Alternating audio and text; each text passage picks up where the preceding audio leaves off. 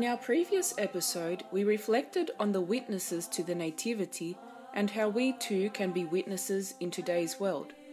This episode focuses on those individuals who lived the Nativity Panagia, Joseph the Betrothed, and most importantly, Christ. Finally, we will consider how we can live the Nativity in a God pleasing manner. Panagia's journey to the Nativity begins from her infancy. Although her life at this young and tender age may seem distant and unconnected to the later birth of Christ, the events of her childhood were pivotal as they moulded her into the holy woman she would become, a person worthy to contain the uncontainable God.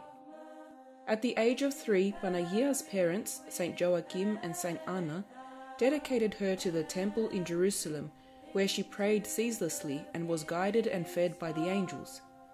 It is clear that from this first stage in her life, Panagia was pleasing to God. She was a holy offering to Him, and the feast of Panagia's entry into the temple on the 21st of November, so close to Christmas, reminds us that Panagia's spiritual upbringing in the temple shaped and strengthened her character for her future God bearing role. From her youth, Panagia strove to imitate the life of an angel, attaining all the virtues.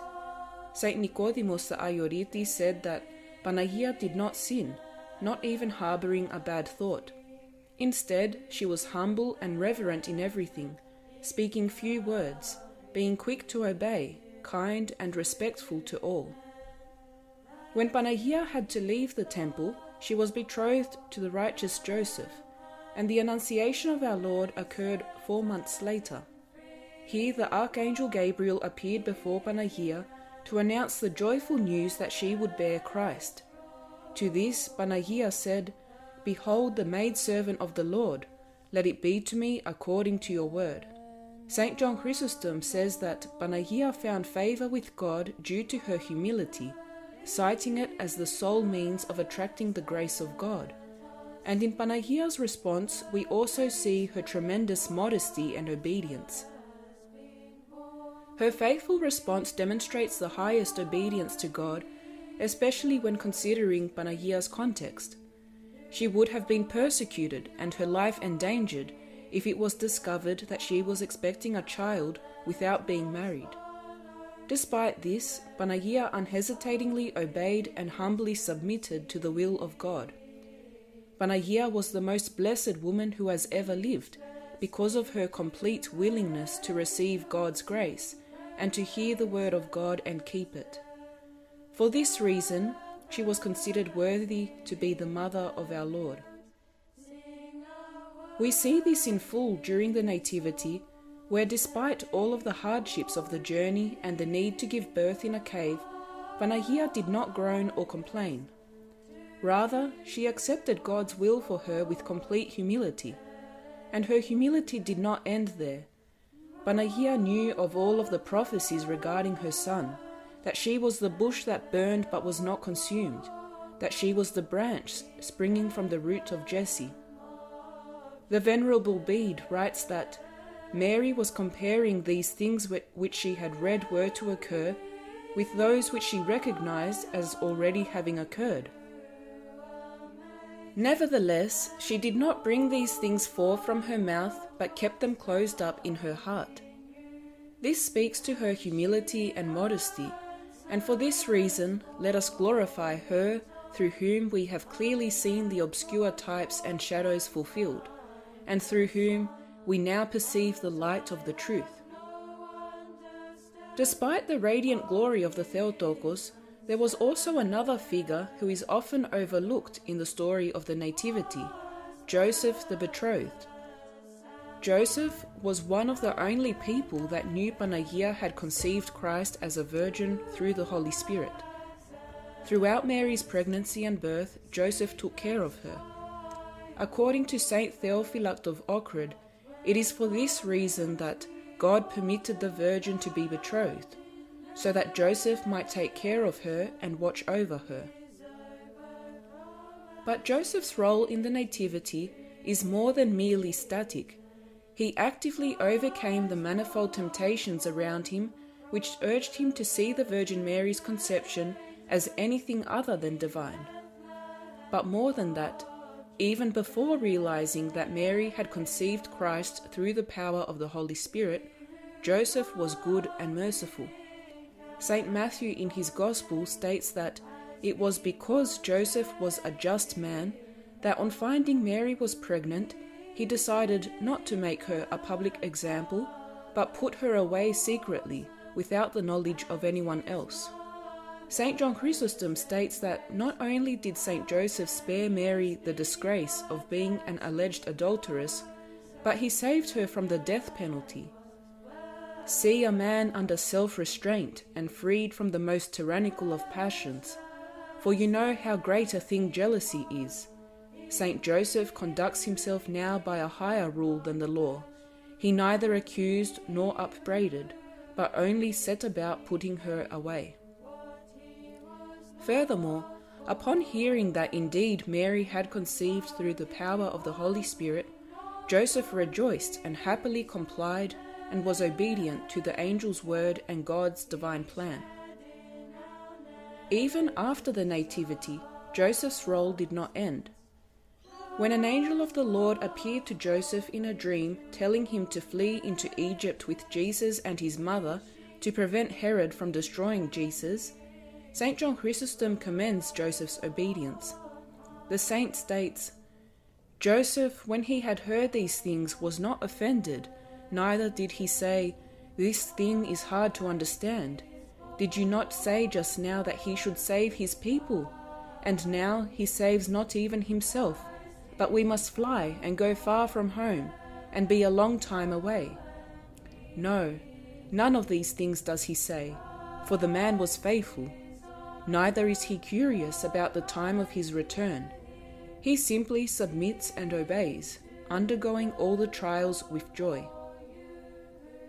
In the Gospel of Matthew, when an angel appears to Joseph again in a dream telling him to take the young child and his mother and go to the land of Israel, Joseph once again obeys and takes them to the city of Nazareth where they will be safe. But whilst it was necessary for Joseph to be betrothed to Mary so that he could take care of her, St. John Chrysostom states, In truth, the child supported his mother and protected Joseph.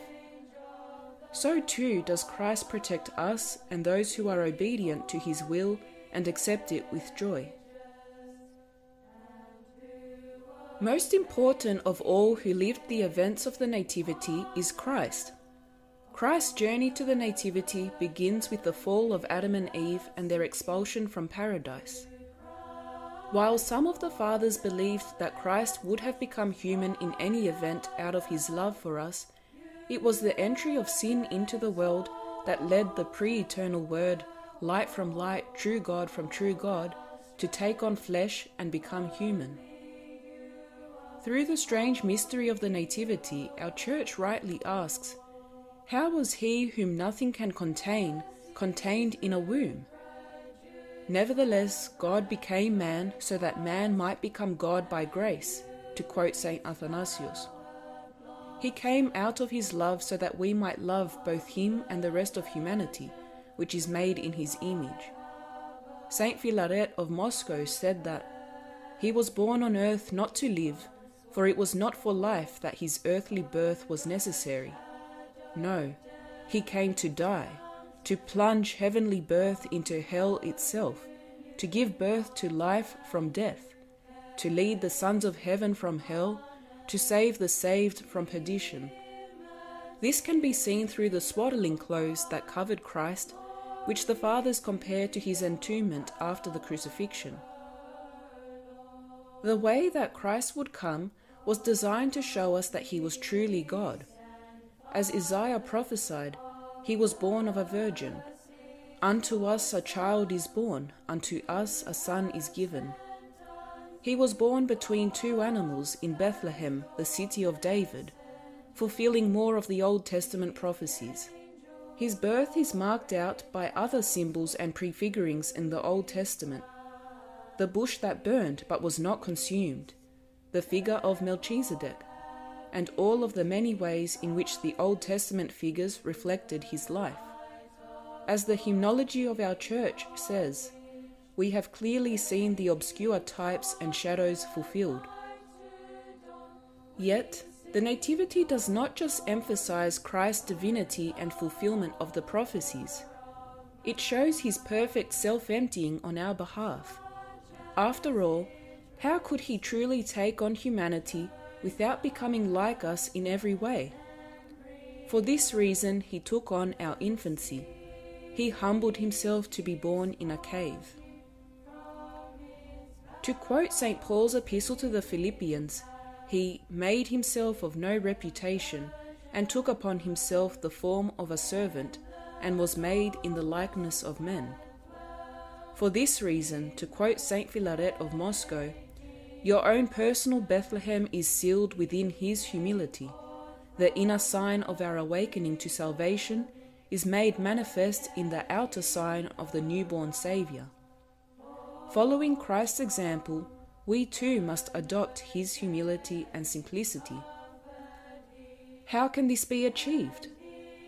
Through remembering, in the words of St. Gregory the theologian, that this is our present festival, it is this which we are celebrating today, the coming of God to man, that we might go forth, or rather, for this is the more proper expression, that we might go back to God, that putting off the old man, we might put on the new, and that as we died in Adam, so we might live in Christ, being born with Christ, and crucified with him, and buried with him, and rising with him.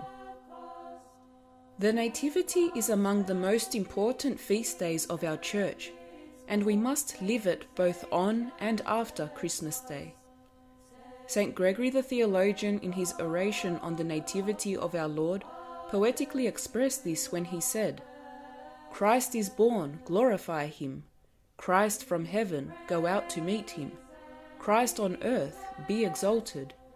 Sing unto the Lord all the whole earth, and that I may join both in one word, let the heavens rejoice, and let the earth be glad. For him who is of heaven and then of earth. Living the Nativity means rejoicing in it. St. Theophan the Recluse agreed that Christmas should be a day of rejoicing for those who enter into communion with the Lord as they receive freedom, healing, and peace. However, this will not be the case for those who fail to experience such sweetness within themselves, as the joy of healing cannot come to one who is covered in the wounds of sin. He emphasized that to get caught up in other joys which are purposely placed during the feast to distract causes us to mock God. Therefore, to live the Nativity, we should properly prepare first by prioritizing God, fasting, giving alms, participating in the services, reflecting on the Christmas hymns, along with reading the Bible and spiritual books. We should ensure we do not become distracted from this mission once Christmas Day has passed. Christmas is also a time of gift giving. God gave the ultimate gift to mankind in His love for us. He gave His only begotten Son that whosoever believes in him should not perish, but have everlasting life through the birth of Jesus. And we can imitate this love through our giving to others. Our gifts are often material, but God wishes for us to give ourselves to others through our time, friendship, and forgiveness. Each one of us has already received gifts from God, our talents that we are born with and which we cultivate. However, these gifts are not ours to keep, but to pass on to others. Once, a little girl was complaining to her mother that she didn't have any gifts. She said, I can't sing, I can't paint, I just don't have any gifts. Her wise mother responded to her, Yes, you do. It shines out all over you. You have one of the best gifts of all, the gift of friendship. You just seem to know how to be friends with people. We can do the same by reflecting on the gifts that we have been given and asking at this time of year especially, how can I share these? How can I be a friend to others? How can I give my time? These gifts help us live the true spirit of the Nativity, which is Christ's love. This form of gift giving can continue through the whole year, so that we live the Nativity after Christmas also. Apart from this, we can live the Nativity through reflecting and humbly repenting. It is only through humility that we can live the purpose of the feast, which is our renewal and perfection in Christ. To achieve this, we can go to confession and wholeheartedly confess our sins with a true intention to repent, meaning that we change from our past sinful selves. After the fall of Adam and Eve, Christ came on earth to be crucified and resurrected to ensure a new beginning for humanity. St. Ambrose of Milan says that he was a baby and a child so that you may be a perfect human.